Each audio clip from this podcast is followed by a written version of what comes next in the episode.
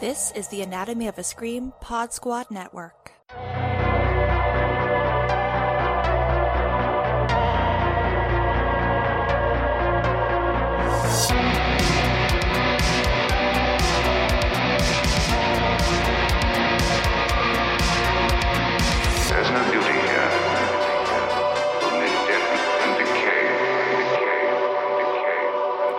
Welcome to The Beauty of Horror, a podcast dedicated to exploring the unsettling beauty found within our favorite genre. Each episode, I'll sit down with a different guest to discuss a horror film they find particularly beautiful and why.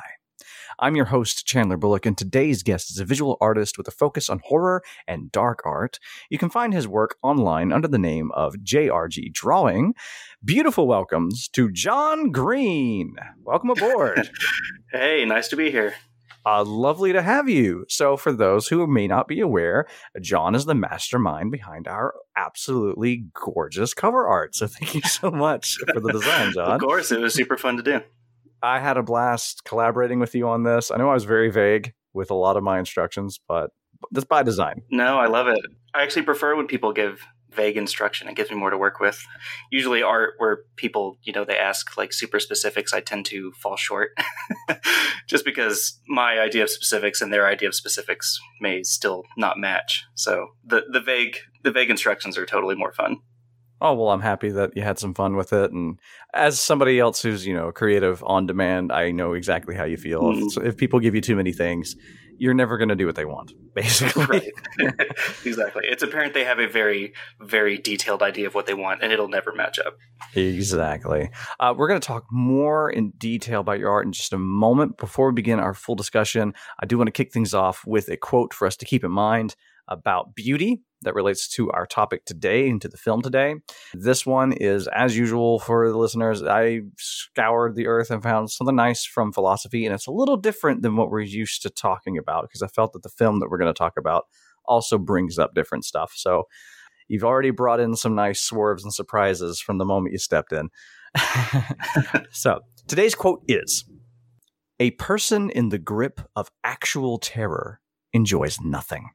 The emotion overwhelms and produces intolerable distress. However, if it is possible to regard a mighty and fearsome object from a position of relative safety, or to achieve psychological distance that lessens the grip of fear, then one may observe terrifying things and be stirred with the thrill of the sublime, recognizing might, magnificence, and the ineffable endlessness of the cosmos. I'll reveal who said this a little bit later, but first, John, we'll, we'll get back to your work.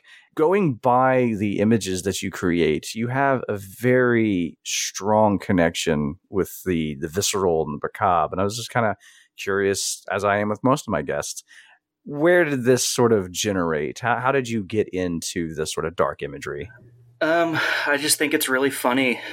The stuff is just humorous. It's lighthearted, and I think most people who are who are horror fans have the same general boring answer of "Ah, I was raised on Friday the Thirteenth from age three to fourteen, and it's it's so easy to, you know, I think everybody when they're young they have a relationship with horror in some capacity, whether their friends are always trying to show them scary movies or they, you know, they stay up till 3 a.m. watching, you know, Godfather on AMC or something. It's like we all have these moments that, that kind of plant seeds in our brain.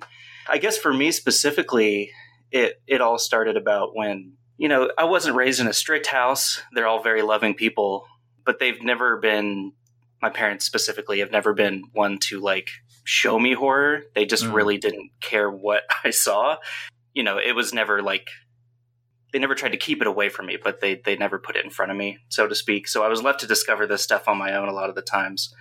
Um, and that's kind of what I did. You know, like the like I said earlier, your friends will show you horror and stuff like that. We I remember when I was younger, my friends thought it was the scariest thing in the world to watch the TV movie It with Tim yeah. Curry, and that was the scary movie everybody was trying to scare each other with. So I think around that time I started. Uh, I'd always been like an artist and kid who drew and stuff like that. I would draw things that kind of interested me at the time. They didn't scare me. I was like, you know, I, I remember seeing scary movies on TV and just thinking, wow, you know, that's kind of interesting that it that it scared me.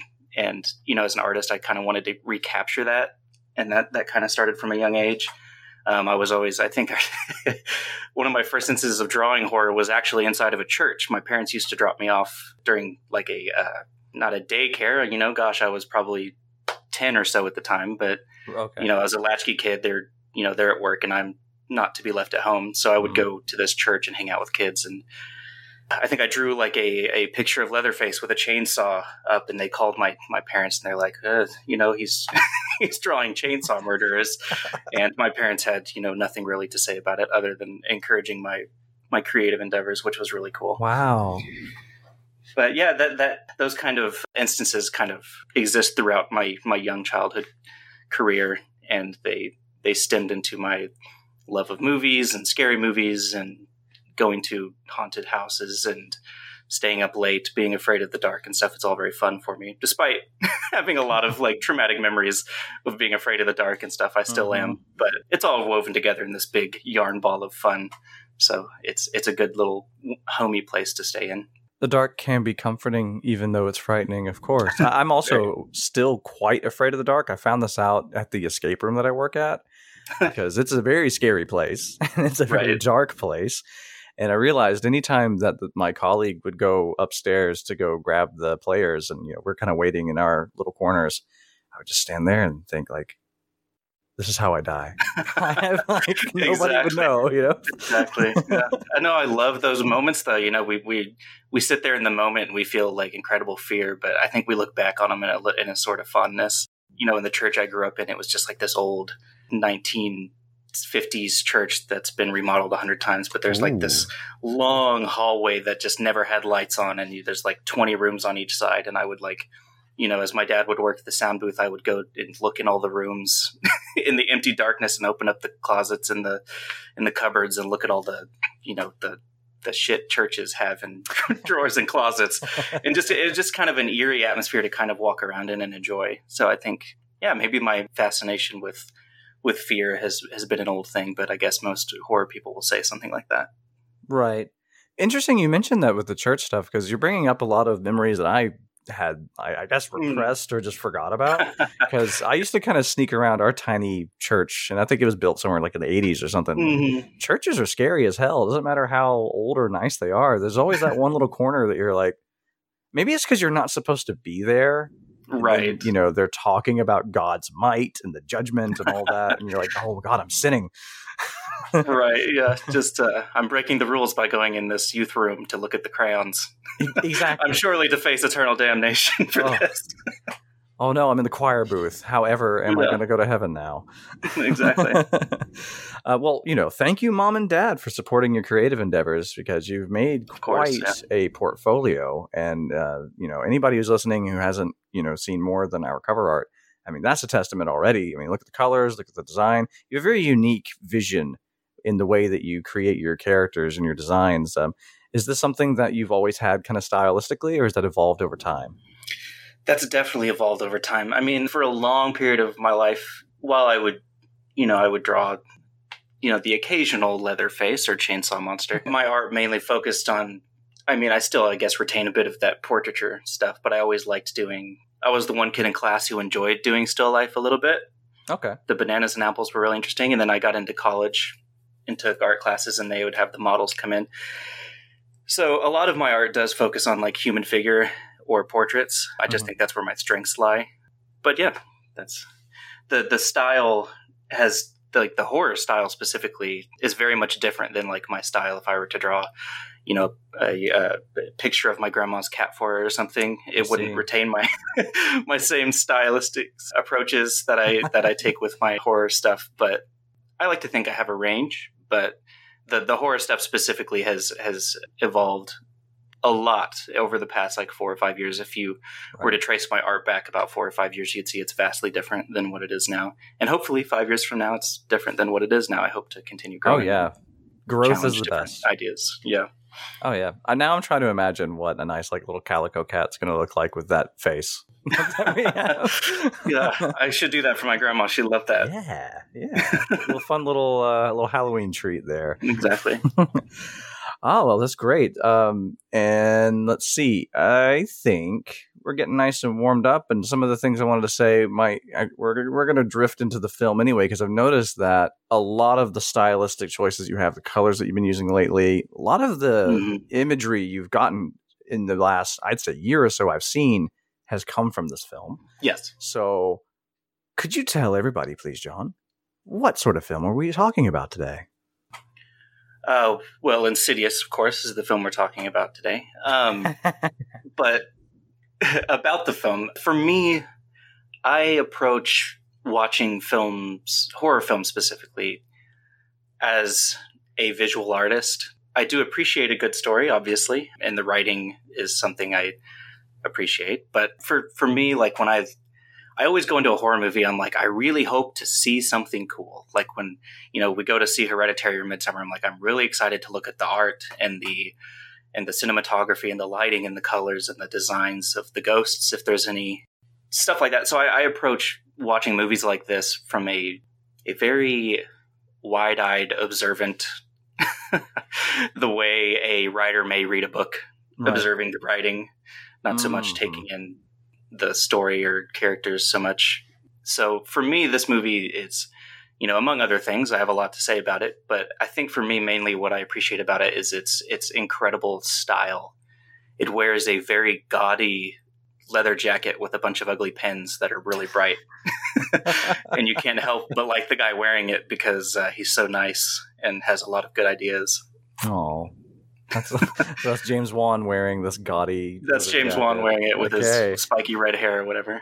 Yeah, that's such a cool description of the film. I see exactly what you're saying too. It is very gaudy and and very uh, in your face with its visual aesthetics. Yeah.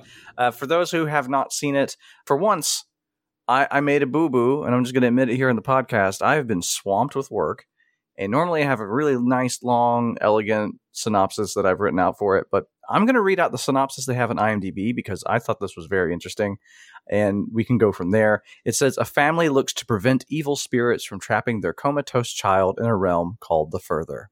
That is it. They give it one sentence synopsis. It's about all you need. It is pretty much all you need, isn't it? The whole plot of this film is pretty clear cut. It gets a little convoluted, but only in the details, I'd say, when they're trying to make sense Yeah. of all the rules. And we can go into those details as we go. But I first want to start indeed with the aesthetic qualities of it. And I agree that this movie, on a visual level, is very unique. There, there's some of that visual language that you see in Saw, the Mhm. the kind of stark blues and that grimy kind of uh, almost poisonous nauseous green that they use in it and you see it come back a few times in this film there's this wonderful filter over everything to make it kind of feel like you are kind of waking up that's how it feels to Mhm. me i don't know if you've like fallen asleep in the sun and then you just open your eyes and you have that groggy kind of look in your eyes Yes. that's how the film feels to me the whole way through Yeah, it, it, it has a very interesting use of color, which it, it inspired my heavy use of reds a lot in my art. This, Mm. You know, for the amount of people that shit on this movie, it, it, it kind of hurts because so much of my style derives from from this this film. Hmm. Not all of it, but a lot of it. So when people insult this movie visually, I'm kind of like, oh, that's a lot of my art, and there you're insulting. Who But, are uh, these people? I don't want to know them. No, I, don't, I block them. I don't know them either Oh, anymore. you blocked them. no, but the, yeah, this this film's aesthetic quality is especially you know for the time it it, it's kickstarted this this whole uh, 2010s horror of I mean you know I think Paranormal Activity came out a year or two prior, two or three, Yeah. but uh you know that whole 10,010s 2010s horror very much was like a, this was like a kickoff for that, and you see its style throughout the 2010s mm-hmm. but no visually i just i think it's stunning the the uses of color and the cinematography and the the camera movements i, I think james wan really knows how to build tension and keep focus keep the audience focusing on certain things while retaining a sense of fun he's not trying to be like Mhm. a pretentious filmmaker about it i think he just is using his tools wisely That's a great way to put that. I, when I was looking up some quotes for this, I thought maybe for once I'm going to go to a filmmaker and see what I can get. But the problem with filmmakers in this podcast is finding anything they said about beauty. Usually, the topic of beauty just doesn't come up. Just as it doesn't Right. come up in discussions of film in general. Usually, Mm. So I did find some cool quotes though. I don't have them in front of me, but I can like the gist of them. Like he was talking a lot about how he would use tools indeed or how he felt like you know all of the tricks and, and cinematic techniques that he would use he says are things that uh, the average audience is not going to pick up on but what's Right. important is that they feel them so he's all about feeling he's all about making you have some sort of aesthetic reaction to what he's done whether it's you know Mhm. taping something to the wall to make the light shine a certain way or not we, we don't need to know that you know right. Yeah. Oh man, there's just so many examples of him using just incredible, you know, visual setups and and just fun little. I guess a lot of people would call them like parlor tricks. You know, Mhm. the type of scares that are so on the nose that they're almost silly. You know, it's like it's like two steps ahead of Reanimator for the type of like gags. You can you can almost see the low budget sticking out of the out of the skin of this movie yeah you can with how with how fairly basic a lot of the the scares are the lack of like cgi or polish on a lot of it it's all just left to the wonderful music the the timing the the costumes the cinematography. It's all there to do this great balance act a balancing act made of uh, cardboard and duct tape but it, it still is very effective. It's very fun to watch. Yeah, and sometimes that DIY horror can be the most effective just because Mm. because you don't have anything flashy, all you have left is the feeling. yes. So you just know that I'm going to scare the hell out of you. Timing is everything yes when it comes to scaring people and James Wan is like a maestro Mhm. when it comes to the timing of the stuff. You mentioned the music. We're, I want to get to that in a moment. First, want to ask you: Are there any specific shots from the film that strike you that you'd like to talk about that maybe always impress you when you see them? Absolutely. I think everybody who's seen the film has one or two scenes in mind when they think of Insidious. They go, "Oh, yes, the red lipstick demon behind Mhm. Patrick Wilson when the mom's talking, or you know, the red lipstick face demon when he's up in the window or whatever." Right. Um, I think probably, you know, it's it's my opinion, but I think that the scariest scene is actually right there at the opening when uh, they're panning through the home and you see the the silhouette of the bride in the window and she goes past and then she's in the mirror and then we zoom in and she takes up the screen. Um, I remember seeing that in theater and going, "Wow, I'm about to uh, shit my pants through this whole movie. If if the movie is to is to be like this for the next hour and a half, this is going to to leave an impression on me for sure." Yes. Oh, that scene for me was also the scariest. I remember when I saw it for the first time, I saw it actually when I was house sitting for someone. And they Mm. lived in a very old two story apartment, you know, the type where like the rattling pipes are still in the walls. And it's your own pipes, so it's even scarier because you can't really control it. We were just kind of cat sitting while they were away. And we're like, hey, let's go see a movie. And we went to go see Insidious. And I didn't think much of it. I thought, eh, it's a horror movie. I'm going to get to see this. But the trailer, Right. I thought, was not cut very well. So I thought, Right. oh, man, how did this make cinemas? Okay.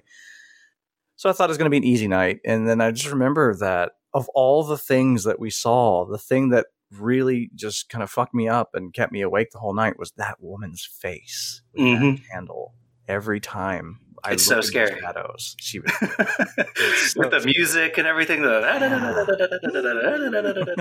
that that is so fucking good that like I just can't help but think of it. I'm just like you know the the score, the lighting, the the camera movement, the fact that I can't escape this, and we're just like Mhm. going down the roller coaster of into this this bride's face. It's just it's so scary, and I don't think I think the rest of the film does have a lot of scary moments, Mhm. but that one is still to this day the one that kind of gives me little goosebumps when I see it. Yeah, every time. I can watch the rest of it with a straight face now, but I was surprised how much I was pretty chill. I watched it again today for the Mhm. how manyth time I don't know, but yeah, I was just like, yep, I remember this. Yep, I remember Yeah, that. exactly. And every time that opening sequence, I forget it's even there. I was like, oh god, I don't like this. Yeah, It's so scary, man. I wish he had kept that, and, and I'm not sure he could have, or just didn't want to. But that that tone, Mhm. that the whatever he captured there, if he had if he had retained that for the next like hour and a half, that could it could have actually lived up to what people would say when they say it's like the scariest movie since The Exorcist and stuff like that. Yes, it and it's very interesting because the episode right before this one was The Exorcist. So I love that I'm Yeah. doing these two movies back to back because now we're talking about one that is clearly trying to bring the aesthetic qualities of The Exorcist to the Mhm. 2000s, Yes. and to good effect, I'd say. Especially when you get to the score, You know, you have Mm. Joseph Bishara doing an incredible job recreating the different pieces that are used throughout The Exorcist to get Right. that same tone. So tonally, I think they achieve it. I just think that they did drop it here and there. Maybe the budget had something to do with it, but Right. I'm not too sure. I would say if if if maybe their goal, if that was their goal, was to bring The Exorcist into 2000s, they might have dropped it. But I I would like to think I could give them credit for trying to do something unique as well. And I, I think a lot. I took. I also took the time to watch the movie today, and while I was doing that, I also took the time to read a lot of the negative reviews on IMDb, just so I could get a sort of devil's advocate for the reason people would maybe not much care for this movie Right. and I noticed a lot of the negative reviews mentioned Poltergeist and Exorcist as a sort of like a launching point for for their argument as to like what maybe this movie was trying to do. Hmm. That's an assumption. Right. And I'm wondering if maybe people are confusing doing its own thing in that style with failing to capture something The Exorcist did successfully. I, I hate to always uh, compare movies. If I ever Hmm. like if I ever compare a movie, it's usually to to contrast tones or ideas, and never to like stack up against another movie as far as quality. So I don't like to compare a movie to another movie and go, yeah, well, this one's much better Right. because at the end of the day, that's subjective. But you can also you can always you know put two films next to each other and contrast and compare them and go, well, here's what you know this one did successfully, and here's what this one may have been trying to do, what- but wasn't as successful about you know doing. So it's it's fun to talk about movies that way, but I I, I really don't like to like uh, go oh would you, if you if you want to see a real scary movie for real horror fans, you should just go watch The Exorcist. Yeah. It's like I don't think anyone's arguing that this is better than The Exorcist. It's another horror filmmaker trying to make a a uh, a haunted house movie, you know, like the Poltergeist or something. And he he did a lot of things successfully, and maybe he dropped the ball on a couple things, but that's okay. Yeah, and uh, st- I mean, could we even say that the other movies didn't drop the ball on some things? There's always something that you didn't love about a film, right? Oh yeah, I'm I mean, I'm right there with you it. Like when people compare to put a hierarchy on films and Mm. say, "Well, this wasn't exactly the same as this, or this didn't do what this one did." That is an accurate statement. Well done. There's not like it doesn't really change anything about the merits or the flaws of an individual property. So Mhm. I see it as a bunch of homage. I mean, yes, there is some poltergeist stuff. I pointed out today. There's a moment after they have that big altercation with Dalton, kind of throwing everybody around the room. Mhm. You have Specs putting all the steaks on his face, right. which you know reference to poltergeist after all the the big hullabaloo there, and the steaks start crawling around and stuff. Yes. So I think those are just like wonderful little nods, just so they can show people who are like minded to say, like, I grew up in the same movies that you grew up on, and I'm, Mm. you know, but I'm doing my movie now. exactly. I, I think it's silly to think that that any movie is just trying to stack up against the greats. Um, Mhm. I always like to to like you said, judge things on their own merits. And I think, you know, I was reading these negative reviews and I go, man, if you would just if you'd put down your your desire to to compare and contrast all of these different movies stacked up against each other to try and find like the scariest movie, then maybe you'd find you know a lot of interesting ideas about this one movie if you just look at it for its own its own efforts and go well let's just talk about insidious through insidious lens and not insidious through the poltergeist lens or the Mhm. the exorcist lens. You know there's i think there's a lot of fun stuff to talk about with just insidious without you know setting it up on the table next to another great. And be like hey let's talk about it in, in, in light with friday the 13th huh it's like oh let's let's not because it's a completely different conversation Try that, yeah. we should, shouldn't do it No.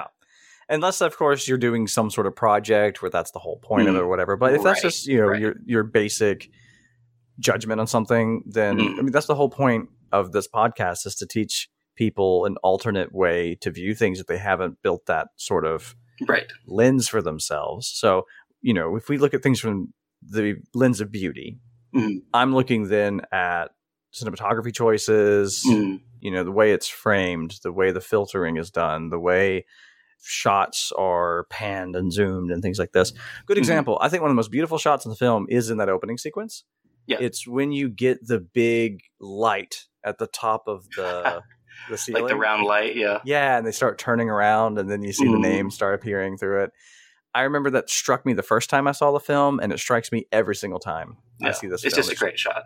It's a wonderful shot, and it shows James Wan, as you said, he. The film itself is not him trying to be some sort of auteur or something, hmm but he is getting out his artistic desires and needs in certain course, small yeah. sequences there. And man, does he! he does a great job with a lot of these shots. He's he's definitely you can look at the movie and go, well, he's definitely not just some child with a with a camera that's running around in the yard. He definitely knows what he's doing. I think uh, the the beauty in this movie is that he's having fun with it. And I Hmm. think that's probably the lens that people should look at this movie in is the fact that he's having fun with it.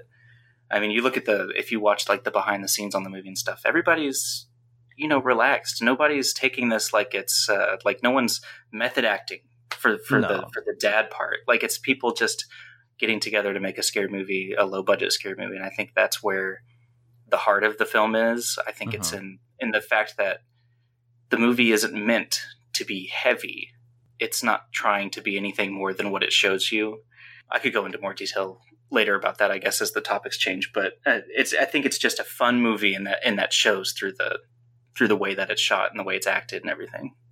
I agree. You can tell everybody had a blast on set, and that Patrick Wilson's probably one of the most wholesome people to have on your set. he seems like such a fun I person. he's like infinitely likable in everything he does, and I think that's why he's such a huge part of the Conjuring universe. I think most Yeah. people go to those movies just to see Patrick and Vera just be like the ultimate power couple.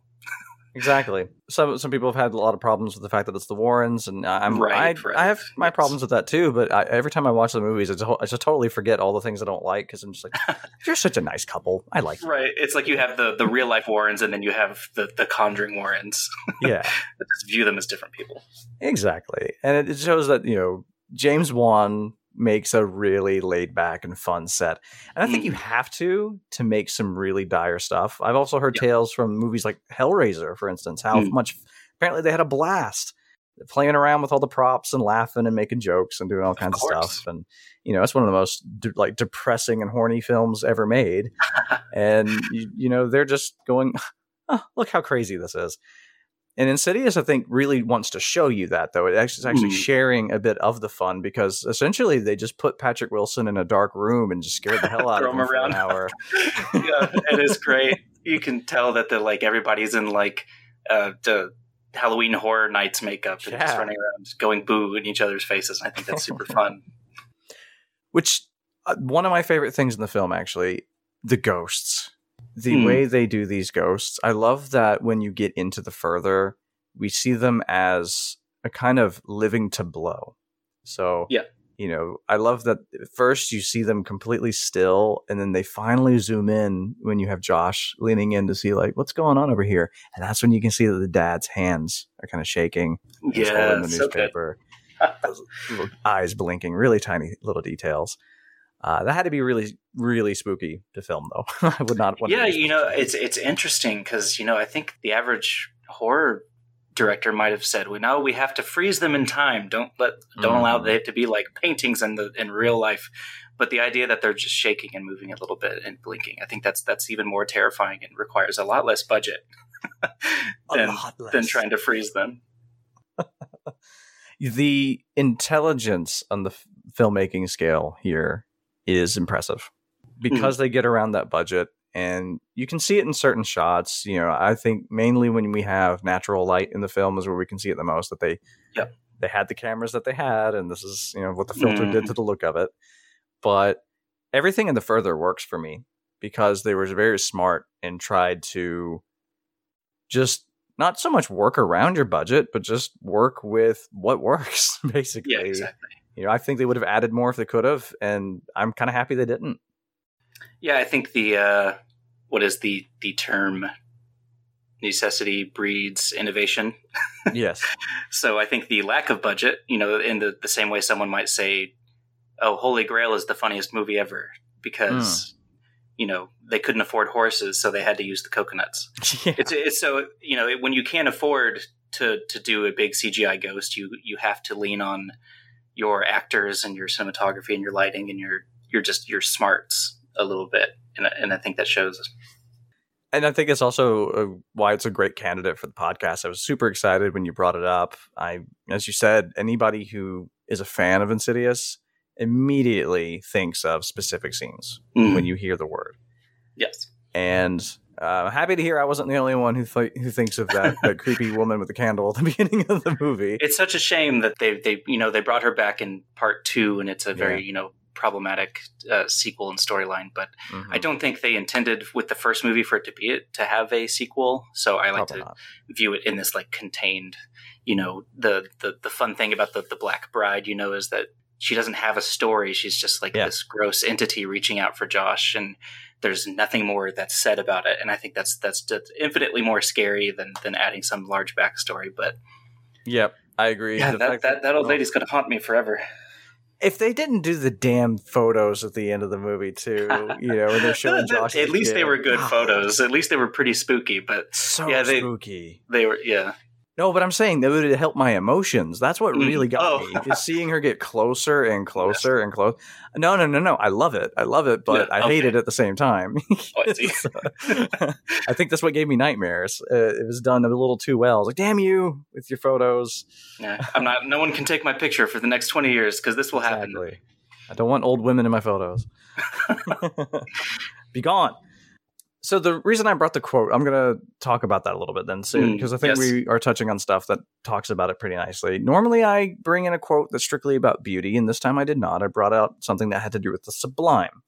I Mhm. wanted to bring this up because part of this, you know, for people who do listen to every single episode, they're going to they're going to notice a, a gradual progression in the discussions that we have on that scale, or at least Mhm. on that side of things. So now we're getting into territory where it, the best way to talk about something is sometimes to talk about what it is mistaken for or where it sort of overlaps to, you know, understand something else that links to it. Mm. And I don't know, are you familiar with the concept of the sublime? Mildly. Mildly. Okay. Teach me. Teach me. Yeah. I will teach you, sir. I'll teach everybody. me. Everybody gather around and listen.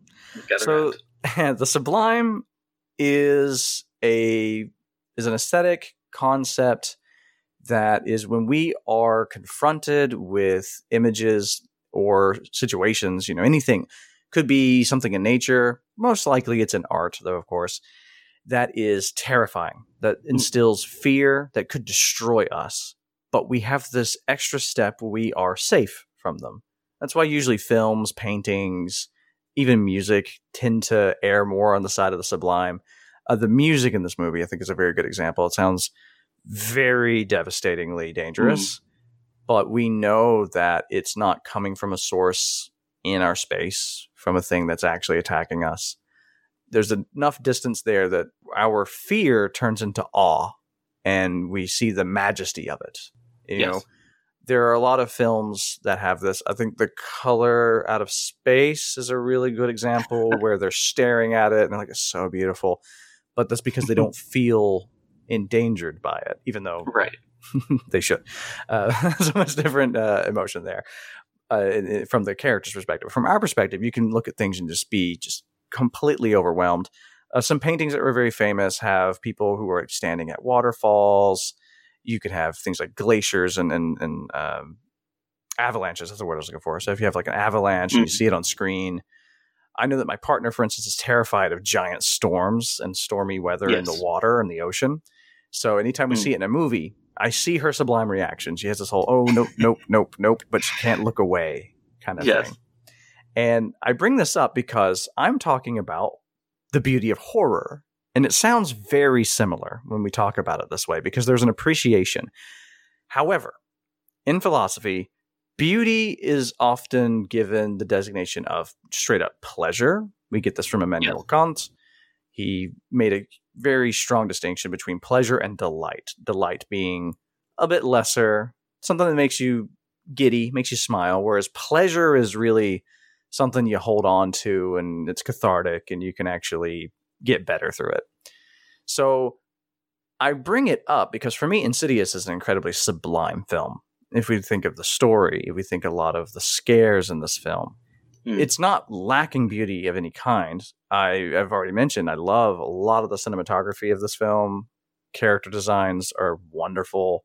There's a lot to find beauty in, But of the films I've spoken of so far, with maybe the exception of The Exorcist, but I find these two very similar. So I thought this one, Mhm. being blatantly trying to scare you like every five minutes, falls more into the sublime because we are sharing the fear and the terror of the characters with just enough distance Mm. that the demon's not coming for us. So Yeah, uh, no, that's a uh, a great way to describe this movie. It is kind of a visceral movie for sure. You know, other people have differing opinions on that. A lot of I'm sure people they claim they laugh through the whole movie, but I guess maybe it's just a different type of horror for some. But yeah, those those types of things, like the uh, like we spoke about that scene at the beginning, you do feel a sense of dread with certain Mhm. Im- with imagery, and uh, and I think that's what I like to toy with. I try to toy with it in art, and I definitely seek it out in movies. Like I spoke with about earlier, like when I go to a movie, I'm like, I really hope I see something that that that puts me on my ass, so to speak because I just think that's so fun to to you know I'm someone who's actually actually scared of roller coasters and actually scared of flying. Same. So I don't like to actually be in the terror. So this is the the closest thing that I can get to to feeling that dread. Not that that's why people ride roller coasters, but uh, no, I avoid them for that reason. But yeah. it's it's kind of it, there is a bit of safety equivalent of wearing 20 seatbelts knowing that the, the the lipstick demon can't jump out of the screen and scratch you Yeah. not yet until we get a new type of TV out or something. But Mm. until then, this is the the closest thing we can get, and I think that's a it's a fun little dance to have. Seeing movies like this, like uh, you know the you know you mentioned any of the the top ten scariest movies ever. This one I think has a little bit a few extra pinches of fun in it, so it's a little Mhm. more of an entertaining type of horror. Whereas like you know something like Hereditary, it's like viscerally attacking your spirit and soul and leaving you to cry Right. at night in your bed. Um, this one leaves you a little bit more of that that that fun scared where it's like oh i'm going to run down the hallway because i'm scared something's chasing me Yeah. Yeah. I feel like, oh, nope, nope, nope, nope. yeah exactly and i think that i think that's the horror i prefer at the end of the day. I think there's a lot of power behind the movies like hereditary or how whatever you know auteur horror movie may come out. Hmm there's there's definitely a lot of power in those but i think there's a, a separate but equal beauty in the the fun side of horror which i think is why i picked this movie. There's obviously a lot of other movies that i could have talked about but i think insidious is special to me because it's the one you can just have fun with and be scared of just i think i remember i was speaking with my partner about it a couple weeks ago and we were talking about how the movie really has low stakes Right. but not not in the sense that like you know there's nothing bad that could happen to any of the characters but there's there's this sense of there's this undercurrent of everything's going to be all right that kind of goes Yeah. throughout the whole movie. You know you're you're uplifted by the fact that the parents really love each other and you're uplifted by the fact that they really care for the son and that the you know Lin Shay's character is really trying to help everybody and Specs and you know his friend are really trying to do their best to to solve the problem. And you, you kind of feel like you're with this this this superhero team that's that's trying to really be there for everybody and and you know you know after having seen it you know it ends on a happy well you know it has a happy ending despite the the Yeah. uh, the setup for the sequel or whatever. But yeah there's just an underlying sense of positivity despite all of the scariness. It's not trying to you're, you're kind of there with the characters and their fear. You know it's not the movie trying to scare you. It's like we're scaring the characters and you're there with them. And you're you're Hmm. kind of you have this like you're like comrades with the characters themselves experiencing you're holding hands with everybody going wow that shit's wild and I, and I think that's that's kind of the fun of it because like even when you watch it alone you don't feel like you're watching it alone you're you're enjoying it with Patrick Wilson and who better to enjoy a scary demonic haunted house with than Patrick Wilson Of course. Make you so comfortable. Have some tea. Dress Exactly.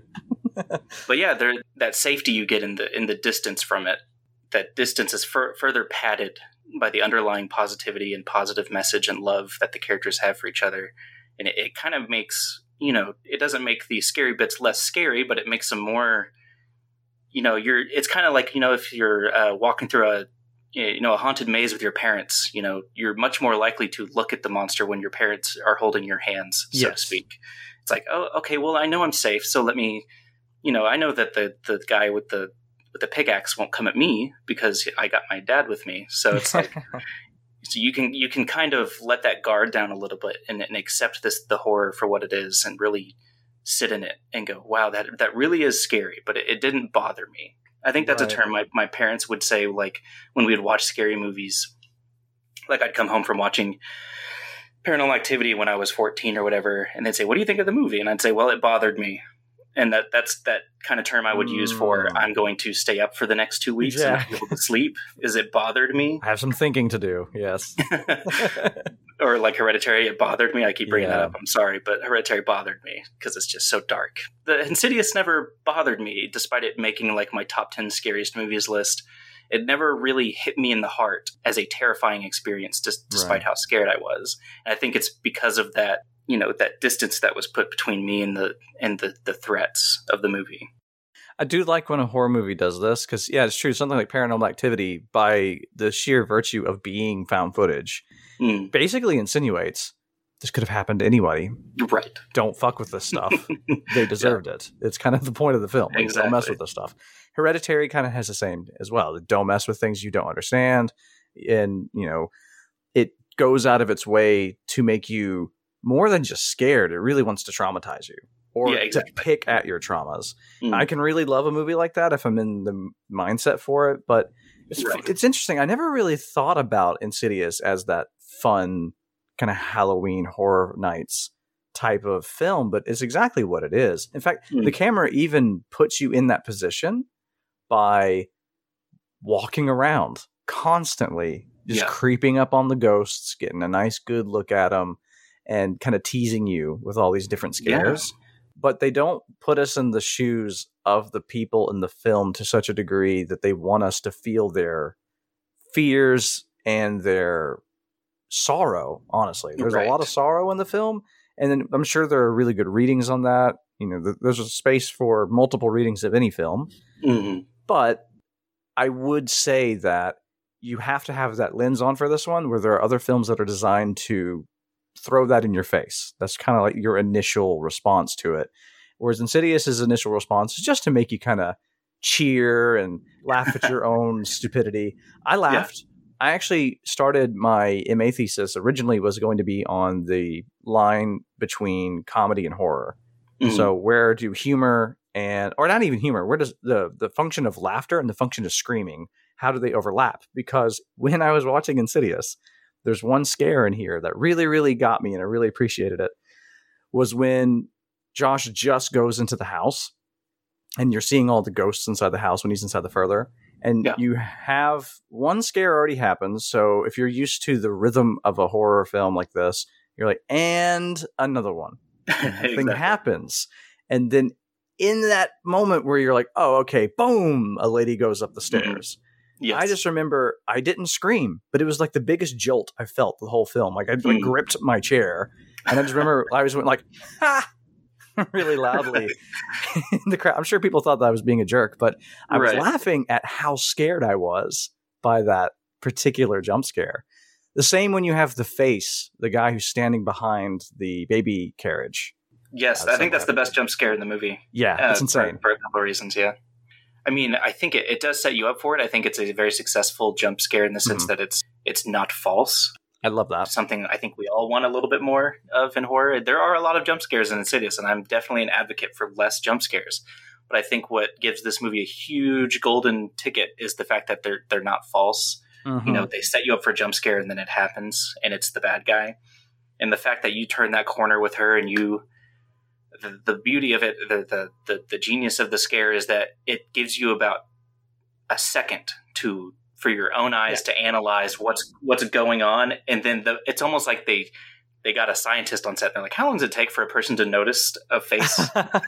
And they're like they're like oh it takes about a second and a half. And they go all right at a second and a half we're going to cue the scary music. And it's like right at the time where your brain realizes there's somebody there the music kicks in and it's almost like you get two jump scares in one. It's like Yeah. putting a you know someone plugged an amplifier into my heart or something. It's just like i'm like oh shit. It's it's real. And then like you know she starts screaming and of course nothing really happens but it's a beautifully executed little jump scare Yes.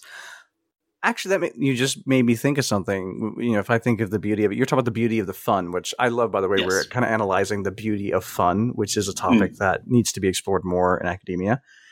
On that note, another thing I find beautiful about the film, the part that maybe you find where the fun is coming from and why it's not as dour or soul destroying as some other horror movies, is that it almost feels like James Wan is talking directly to you. Yeah. The filmmakers, the cast, the crew, everybody are playing out a scenario that you are experiencing.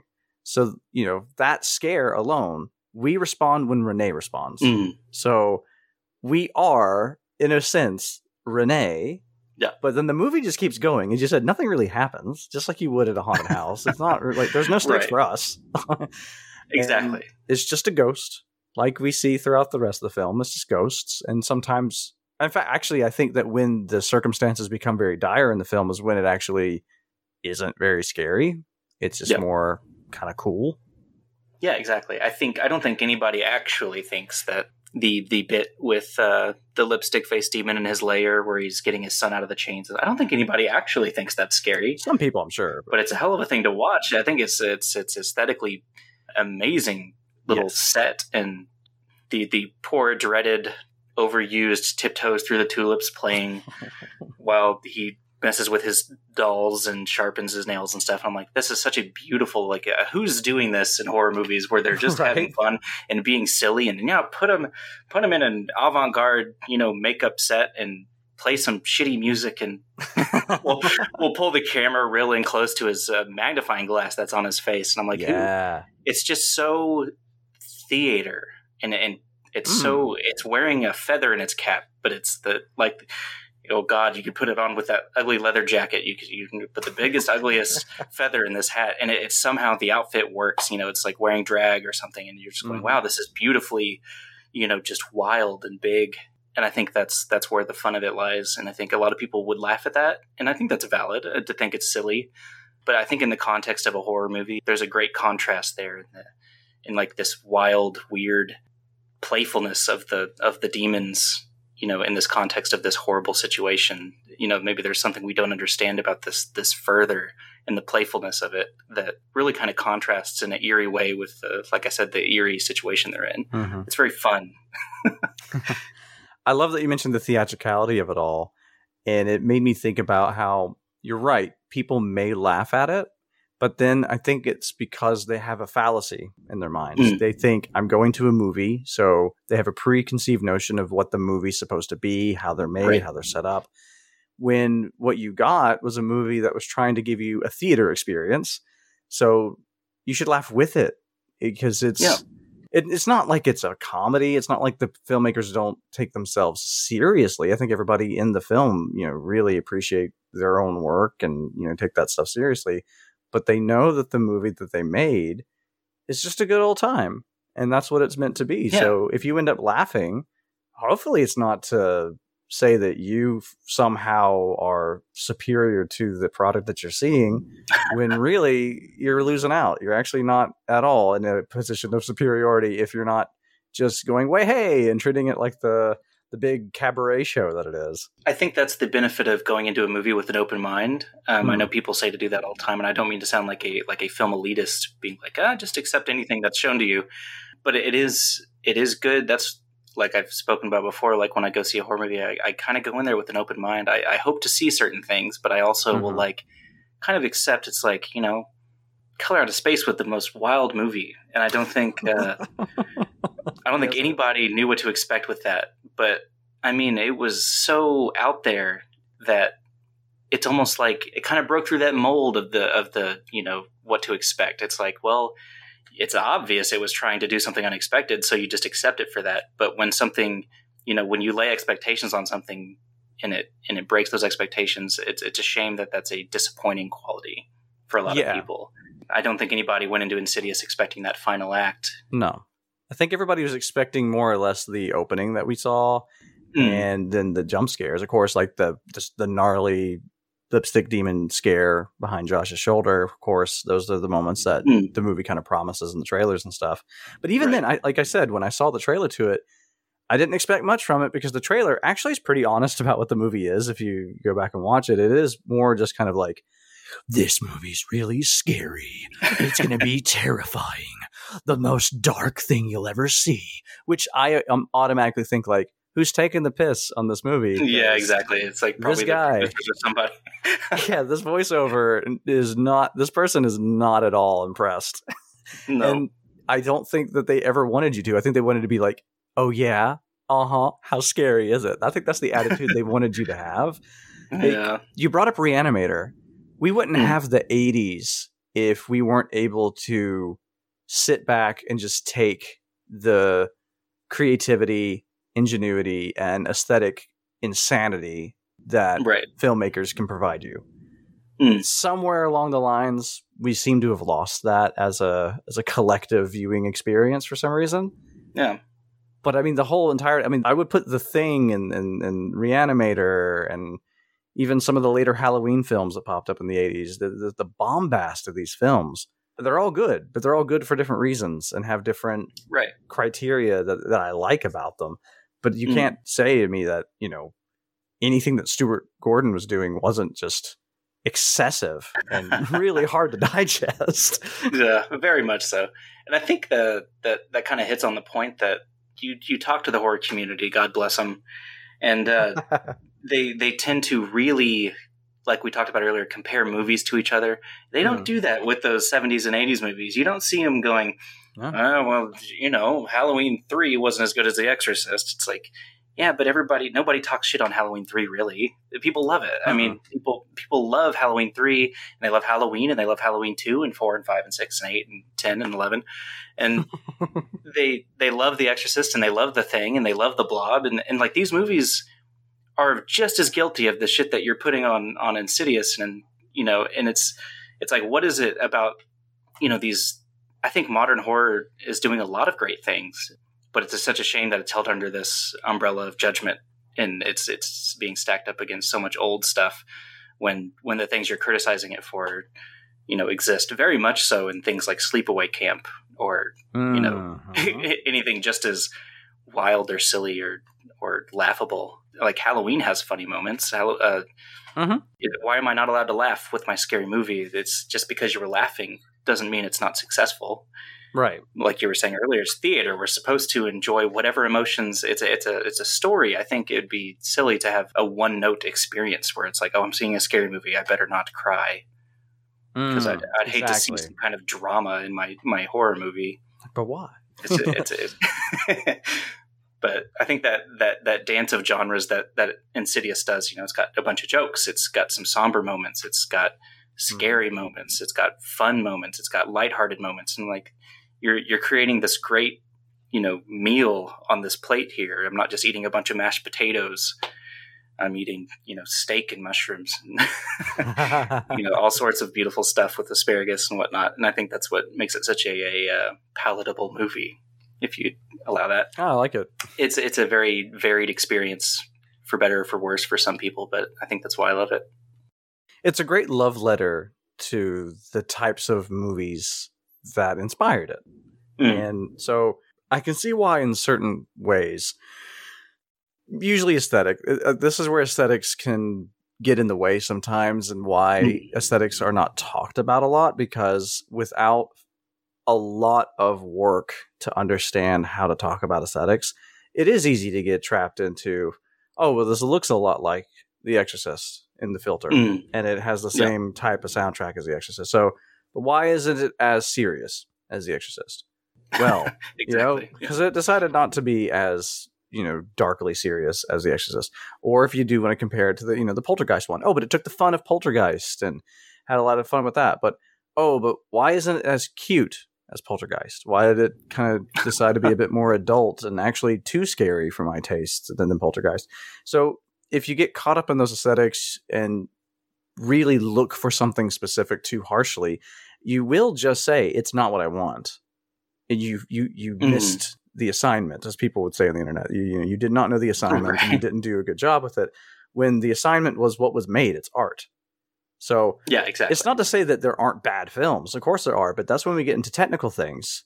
And this is not a bad film. The acting is good, the script is fun and pretty tight as well. There's no major plot Yeah. holes. It's convoluted, but I think it's convoluted because that's fun.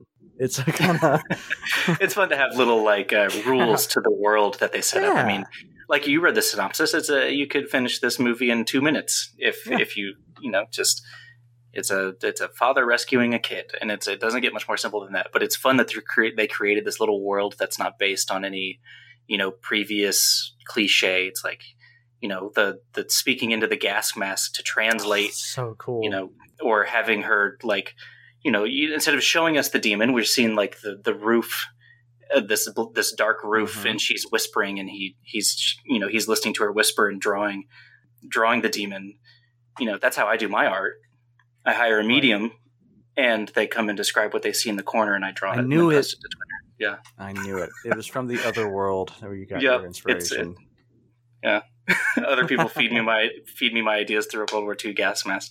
But that kind of stuff is just so you know it's so out there and wild and interesting, and I think that's the you know that's the fun of it. It's not trying to rehash all of these old old ideas. It's trying to create something new and visually stunning and interesting mm-hmm. and and fun. And yeah, I think that's we should give it merit it for that. It's it's you know, if all I did all day was watch movies and, and go, oh, it did that thing that Reanimator did, you know, where he bites his finger off. That's a, a point towards this movie.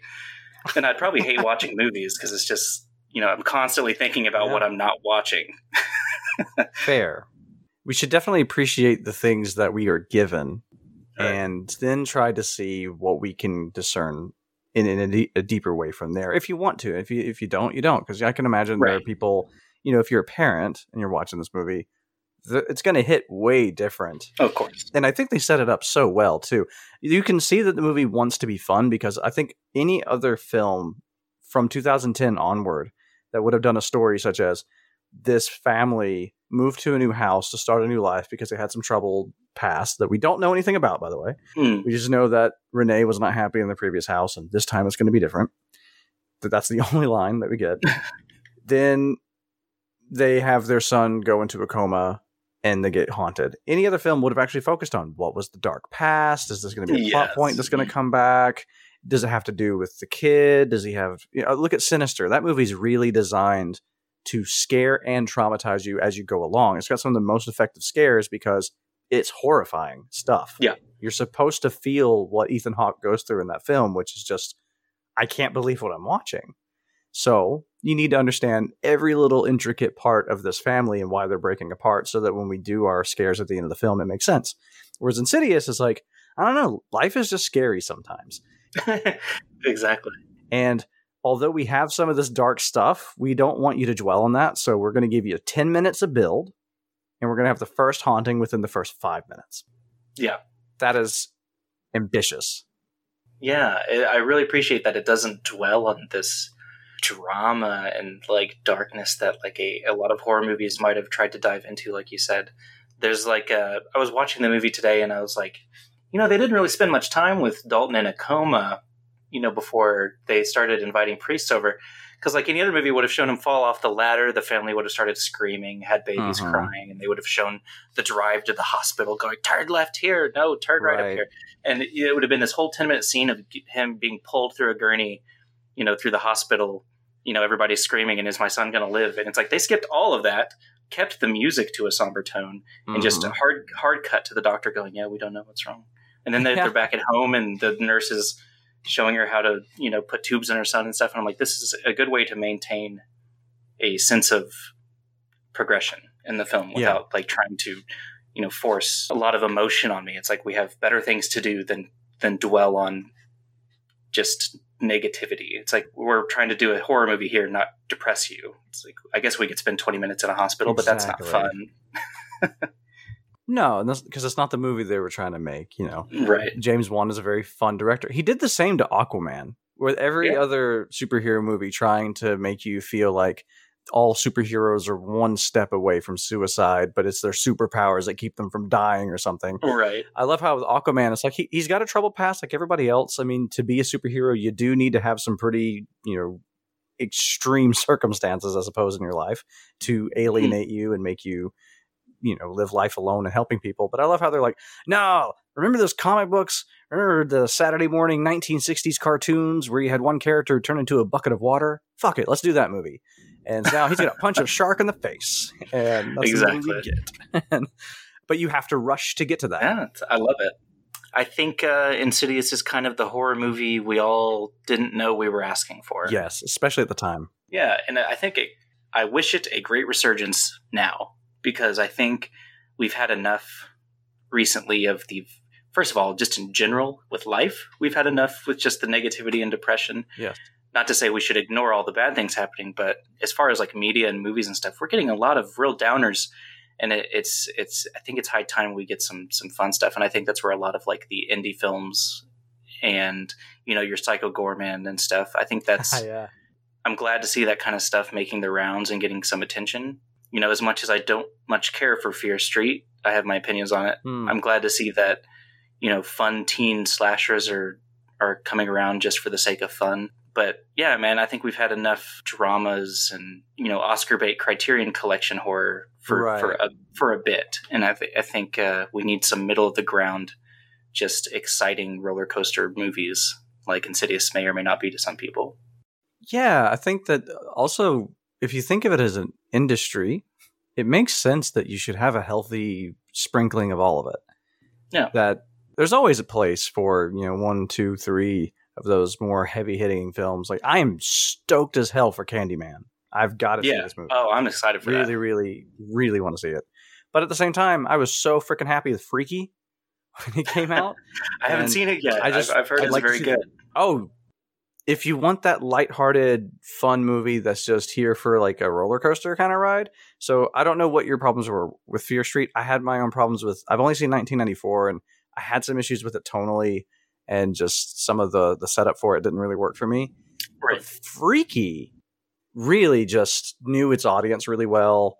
It didn't hold any punches. It wasn't holding back at all. It also wasn't trying to be something Mm. that it wasn't. So it really was just like a stoner comedy. It kind of gave me the Idle Hands kind of vibe, if you've seen that one.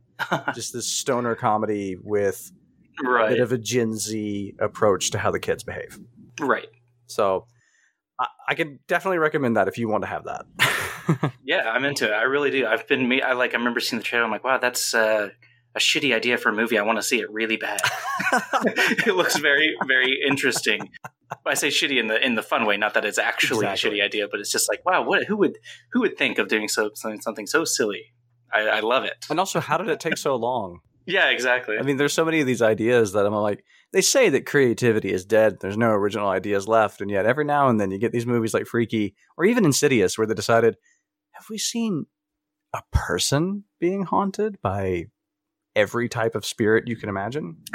I don't think I feel like I feel like they probably uh, didn't tell the producers everything in the pitch. Probably not. They're like, "Ah, we're going to hold some of these aces close to our chest, and uh, we'll just give them the, the threes and fours that they really want. Yeah. Oh, yeah. It's going to be Saw with ghosts. Yeah, Yeah, don't, don't worry exactly. about it. yeah, it sounds great. All right, let's put this guy's lipstick all over his face and make him uh, make him dance or something. Yeah, there we go. yeah, Nice drag queen demon. exactly. Uh, so you said that this movie inspires a lot of your art, and especially Yeah. when it comes to the colors and stuff. So, are there any particular moments that you would like to share that resonate with you that you kind of keep you find yourself coming back to if you're like looking for inspiration when you're trying to make some work? Um, specifically with this movie, With like this if I was to connect yes. with this movie, yeah. I mean, uh, we've talked at links about the opening scene. I think that's probably the Mhm. biggest um, inspiration for like my my scary faces and stuff that I draw. This movie has a great way of keeping the. I mean, maybe some might disagree, but I think it keeps the the ghosts and demons in a, a sort of vague low light that kind of leaves you with more questions than answers. Is Right. you know either visually or thematically or as far as ideas like the the ghosts and the further like the family with the gun and stuff. It's like they didn't touch on any of that shit. They didn't give any backstory to him and i think that's interesting. And it, it that type of i mean when you're doing when i'm doing art i like to think about you know what kind of emotion am i putting into it in a, or am i trying to elicit out of somebody as well as the visuals the colors and the, the contrast and stuff like that i mean i think Mhm. about that stuff too but hell most of my scary drawings i do i take five minutes Okay. because i'm not I'm not- i don't put too much effort into composition and make sure all the shapes look correct make sure the eyes are even it's like i think when you leave a little bit of room for imagination and a little bit of room for interpretation that the people find the horror in it themselves and i think that's what you get a lot with uh, like that opening scene or the you know we keep the right amount of distance from the lipstick demon just enough he's always kind of hidden he's always in the shadows he's always behind a pane of glass he's always in a magnifying glass he's always you know Mhm. crawling or something you never you don't really get him under a fluorescent light and just have him rotate or something it's like it's it's nice to to leave a little bit more off the table than on. And I think that's what inspires me. Specifically, like those are the elements I take from the film when I'm doing my art. I mean, a lot of other stuff inspires me too, but like I, I think my turn towards that type of horror obviously started with Insidious. Okay.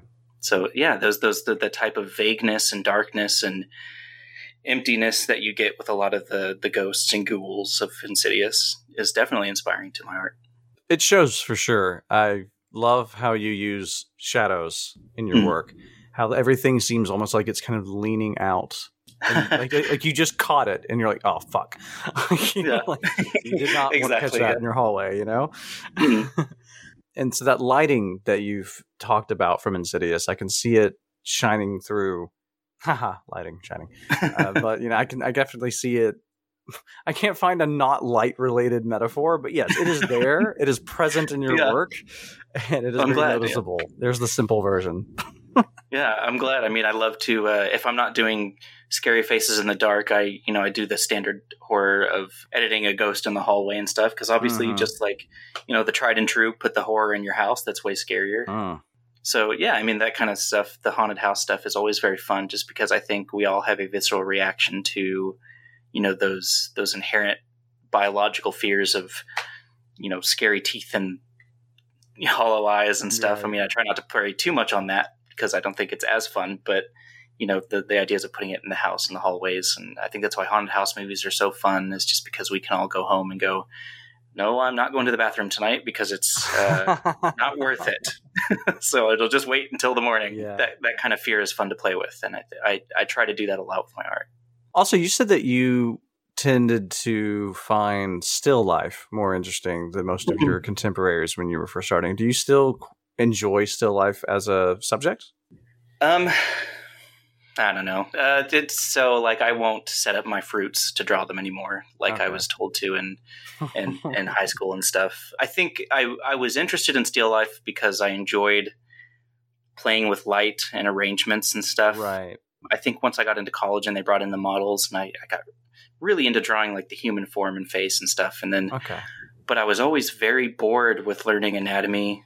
So I refuse to learn more anatomy because I think that my lack of perfect knowledge on it benefits, you know, the the uncanniness that I put into, hmm you know, portraits or or you know, my pictures of people or whatever. I'm like I think for for horror at least, you know, maybe if my grandparents hired me to draw their cat, it may suffer from not looking like much of a cat. But as far as this, I think it my lack of knowledge benefits the, the horror aspect. I think that that uncertainty with the you know you know how long should the nose be? Not that it should be any length, but you know what I mean. Like as far as Mhm. like anatomical proportions and stuff. You know when you when you don't know that kind of stuff, there's a bit of vagueness that's left to it, and that that that does like I said earlier, where it leaves more questions than answers in the viewer's mind. And you go, I don't. Well, that that person doesn't have eyelids. I'm like, well, I didn't mean to do that, but um, if that's scary to you, then that's great. You're welcome. So- so yeah, I think that's uh, yeah the the still life thing though. It, yeah, it I've, I fell out of interest of still life. Not that I, you know, if if I was to uh, like take my iPad with me to the coffee shop, just due to my own interests now and stuff, I'd probably less likely draw the coffee cup in front of me rather than the person behind it or something like that. Okay. The reason I ask is because as you were talking a moment ago about the inspirations that you got from Insidious Yes. in general, I started to think more about, and you because you were talking about the household, and you put the ghost in the Yes. house. One thing that I think works to a very instinctual and almost primal level for us in this movie is how Wan has framed items in the house as hmm. if they have a personality. And Yes. I think really good haunted house films do this, especially if you want to use your ghosts more as a concept than as the screeching banshee somewhere in the house. yeah. So, and this movie's got a bit of both, of course, but the first two thirds of it try to build, you know, more sound Mhm. design and, and looking at the world itself. And it's something that I think is taken a lot for granted when we're watching ghost films and, and supernatural haunting films.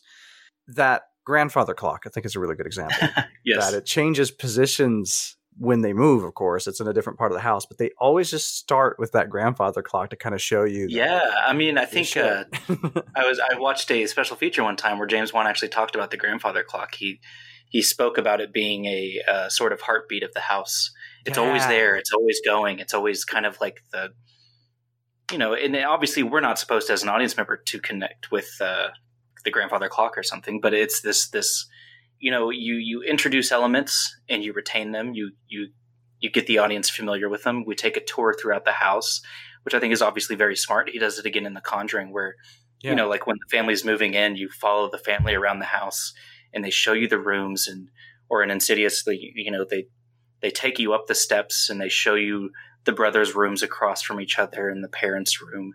And Patrick Wilson will go into the kids' room and look at the drawings and stuff. And it's like we really we really get a sense of this space and we we recognize, you know, where we're at in any given moment.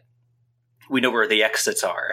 yeah, we know where they aren't and and you know, that that adds that layer of i'm here with them i'm experiencing this fear with them i'm holding their hand in the situation so to speak and that's why i think it's very smart that he goes around the house and shows you the clock and shows you the staircase and shows you the attic and you know walks through the kitchen with you in the living room and sits on the floor with the kids with you like you really get a sense of that and I, you know i think a lot of movies today if they were to do a haunted house movie they might spend a lot of time with the kids in the library researching the ghost that's haunting them at the house yes, your bye bye mans and stuff. You spend more time at the Mhm. library with the you know with the person that knows the legend rather than just at home exploring that space and really grounding the the audience member in the into the experience with you. So I think I think it's brilliant that he does that and the like the objects like the the clock really cement that that idea.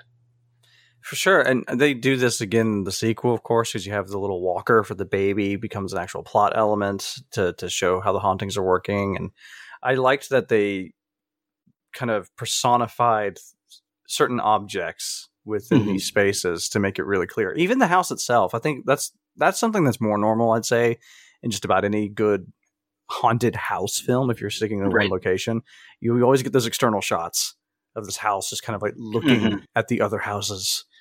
it's a spooky ass house.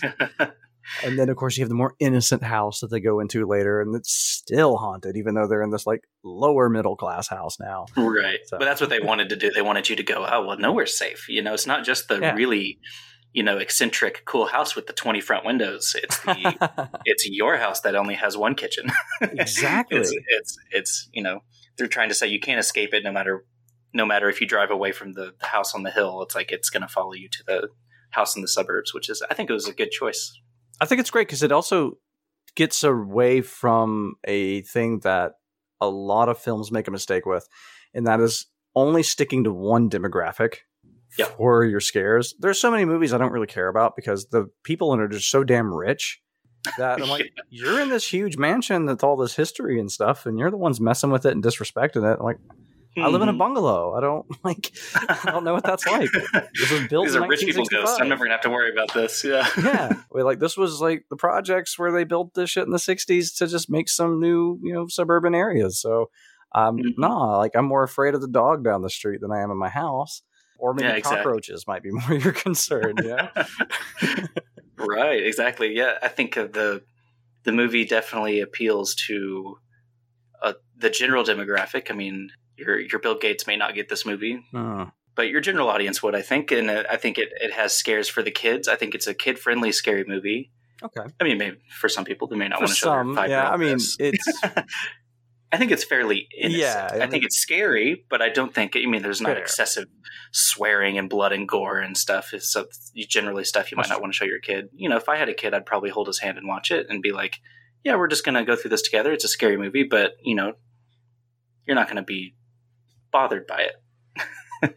and I, yeah, I like that a lot. but- I'm gonna have to try to take that. It's not bothered me. It's a great distinction. right, Well, you're right that it, it's one of those that maybe it isn't the best gateway horror, but it is definitely a, a good rite of passage. You know, you Mhm. get somebody who's like, "So, have you seen Are You Afraid of the Dark yet? Have you Yeah. seen a couple episodes of Tales from the Crypt? Okay, where are we on this? Hey, maybe we will watch a Friday the Thirteenth just to get you warm up." right, But Insidious is a great way to really start. Like, okay, if you can handle this, we've got a lot more movies we can show you now. Right, exactly. Yeah. yeah, yeah, for sure. I mean, it's uh it's definitely a step above your uh like 80s haunted house stuff. I mean, the, like the Changeling and stuff like that, just like those old 70s haunted house movies are just so bad. But it's definitely a step above that kind of stuff.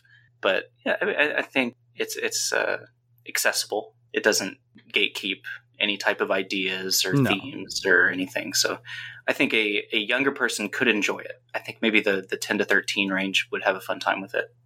Yeah, and I think they had that in mind too. I think it's a nice Mhm. little family horror film. Uh, I like that the image that you've put together, you know, holding the hand and letting them understand what they're watching. And in a way, it, it's in the film itself, that fun factor you were talking about, but also the wholesomeness. Yeah. I think one of the Mhm. most beautiful things for me in the film was the fact that it's a loving family. There's no sign of them Yeah. going to get a divorce or that they hate their kids or anything like this. There's no dark Right. past they have to deal with. It's just even like there's a lovely moment when Elise is first there and she's like, You have you gotta trust me now. And that's when Josh goes, mm-hmm. I had enough. I, I think we're getting into the point where you're about to ask me for money. I can't deal with this. Right, So, right. You know, but she and Renee just says like, you don't believe me. And normally you would have this is the moment. You're like, okay, here we go. We're gonna get asshole husband, skeptical guy. He's about to, you know, he's gonna be Micah in Paranormal Activity. How's he gonna balls this up? And then he just goes like, I moved houses for you. And he doesn't Exactly. blame her. He's like, Of course I care about you and I, I believe you. I just it's because of that that I don't want us to get duped. And I'm like, damn it, that's good. You know he's in his own mind. He doesn't you know he's not convinced yet. He's still trying to be a good husband and father but he's just not convinced that you know demons are attacking the house yet. And that's you know that's valid. I kind of I, Yeah. you know i sympathize him with as a character both him and the wife. I'm like you know i see both obviously i sympathize with the wife because I, i've seen the demons myself but i can understand where patrick's coming from. You know I, i'm not you know i'm not going what? This guy's a fucking jerk. He won't listen to his Yeah. wife. But i'm like it's it's understandable to be a little skeptical about this stuff you know and he takes time to you know visit Dalton and look at the drawings and stuff, and he comes around and it's, it's a wholesome moment. And I think that's that's really the heart of the movie is the fact that this family is like they may not always see eye to eye, but they come around and still support each other. I mean, they're Mhm. they're both willing to sit around a table with a lady at the gas mask on to, to help their kid. And I think you know any other movie would have the the dad walk out and go, "I'm I'm going to see the mistress. You deal with the demons or something." And it's like, yeah. Yeah. I mean, he stays late after school constantly. And then you think, oh no, he's staying late after school. What most movies would have had Yeah, him he start some affair. Yeah. And I love how he's just too scared to go home. He's tired. That's it. Yeah, it's fair enough, man. It's a valid reason. You know, if my alarm's going off almost every night, you just want to get some sleep at work, don't you? Yeah, exactly. it's, it's like, man, if they give me, if they had given me a reason to hate any of the characters, I think it'd be just not a very good movie. Right. Or it would be a shame that a lot of good scares are hidden in such a, a really depressing movie. It's like, I mean, with like, Thank uh, you. Yeah. I'm just gonna start. I'm just gonna start using Hereditary as, an, as my- bar example for everything.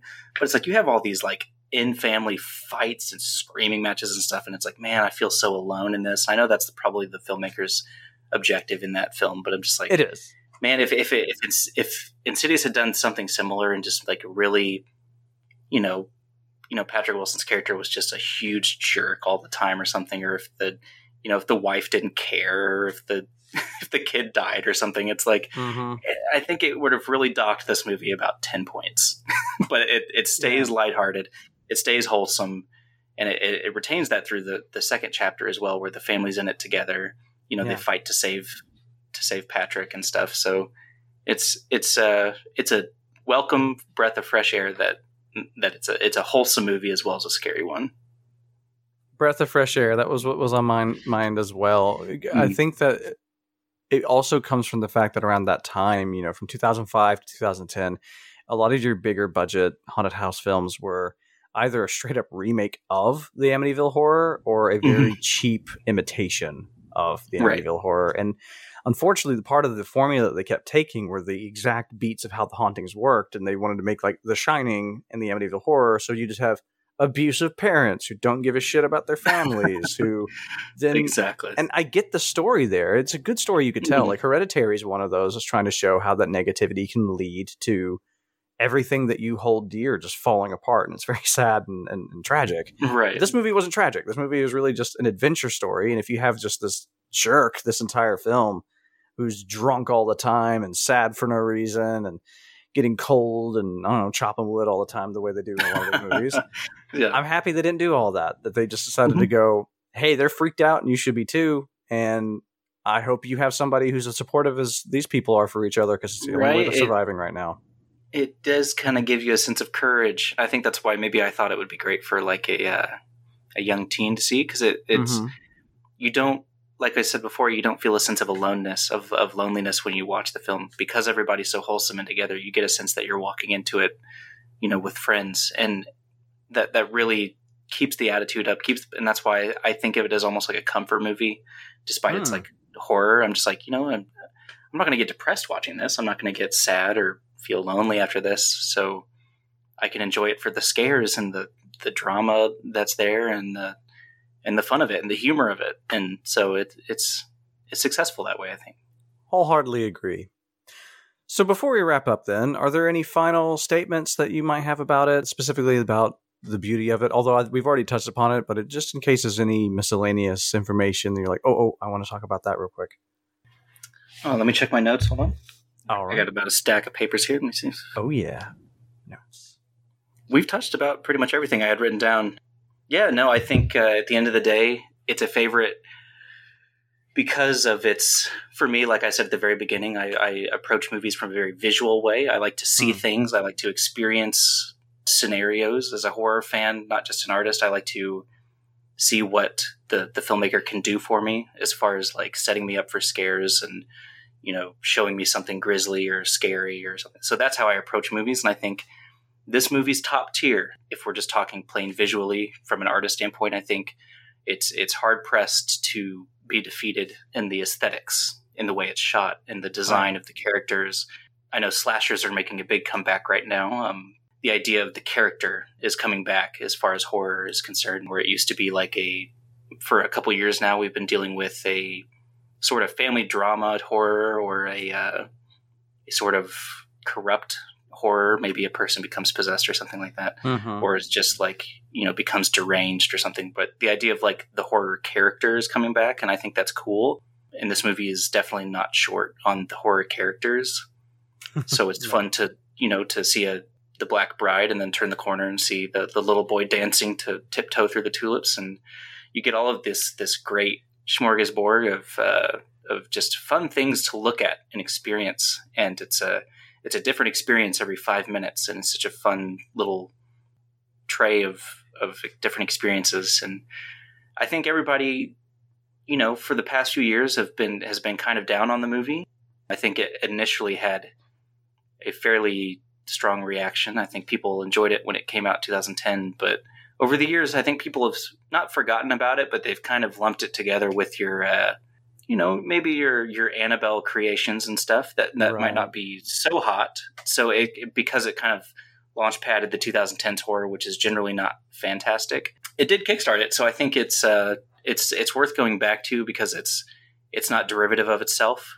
It had a lot of interesting things to say as far as uh, what horror could be still and I think it's it's worth another try. I hope everybody goes and gives it another watch and tries to watch it with an open mind. Maybe don't compare it while you're watching it to your Exorcists or Poltergeists. Despite its similarities, I think it's worth its own inspection. You know, you could sit sit down after the movie and really look at it for what it was instead of what it wasn't. And uh, it's fun to look at movies that way. It's deserving of that. Absolutely. I have to second this. Please, if you've been kind of down on Insidious over the years because you got it conflated with something else, and let's face it, eh, The Conjuring didn't do it any favors considering that was the same person kind of making a derivative film of the, the franchise that they just made. Right. It's like a high budget version of Insidious without the wholesomeness and charm in some instances. I think that, you know, if we're not happy with things like The Nun and Annabelle and stuff, go back and watch the original Insidious and get a breath of fresh air because you might need it. It's a fantastic film that deserves to be respected to the fullest because there's a lot of creativity there. And you've heard it here first from an artist telling you about the artistry of the film. it's there for sure, especially in the aesthetic level. Try to appreciate that more. Well, then I think we can wrap things up. So, this podcast is a part of the Anatomy of a Scream Pod Squad. Be sure to follow the Anatomy of a Scream podcast page on your preferred podcast platform to check out more introspective, semi academic, and fun podcasts, including The Road to Nowhere, hosted by R.C. Hara, The Scream Teens, hosted by Gory Corey and Lena, and much more. You can find more info at anatomyofascream.wordpress.com. If you are interested in more of my musings on beauty and horror, or horror in general, you can follow me on Twitter at underscore shockaholic, and you can find my written work at Ghoulish Media and Morbidly Beautiful. Be sure to keep track of the podcast on Twitter at Beauty Horror Pod, and if you would like to reach out to comment on an episode, or maybe you wish to be a guest, you can reach out to beautyofhorrorpod at gmail.com. I want to thank you again, John, for finally sitting down talking with me. I'm glad I got the time to bring you in. And uh, I know it's a bit early there, but thank you so much for taking this this early day to talk to us. Uh, do you have anything that you'd like to plug, or maybe what are your socials? Where can people find you?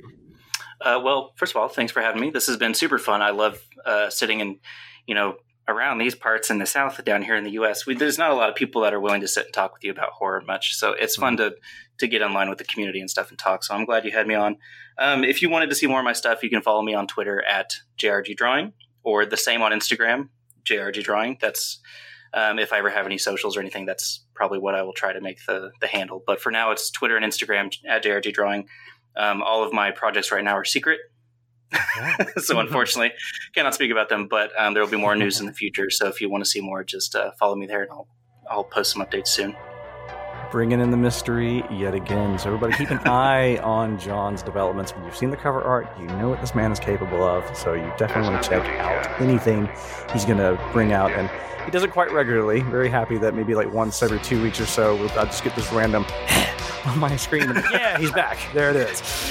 Never gone. I'm always waiting till the perfect 2 a.m. to post my scary you, you, get us good. You got the uh, insidious flair to your uh, upload schedule. So thank you. Have fun. and thank you, dear listener, for joining us in talking about the beauty that lurks within the horrible. Goodbye.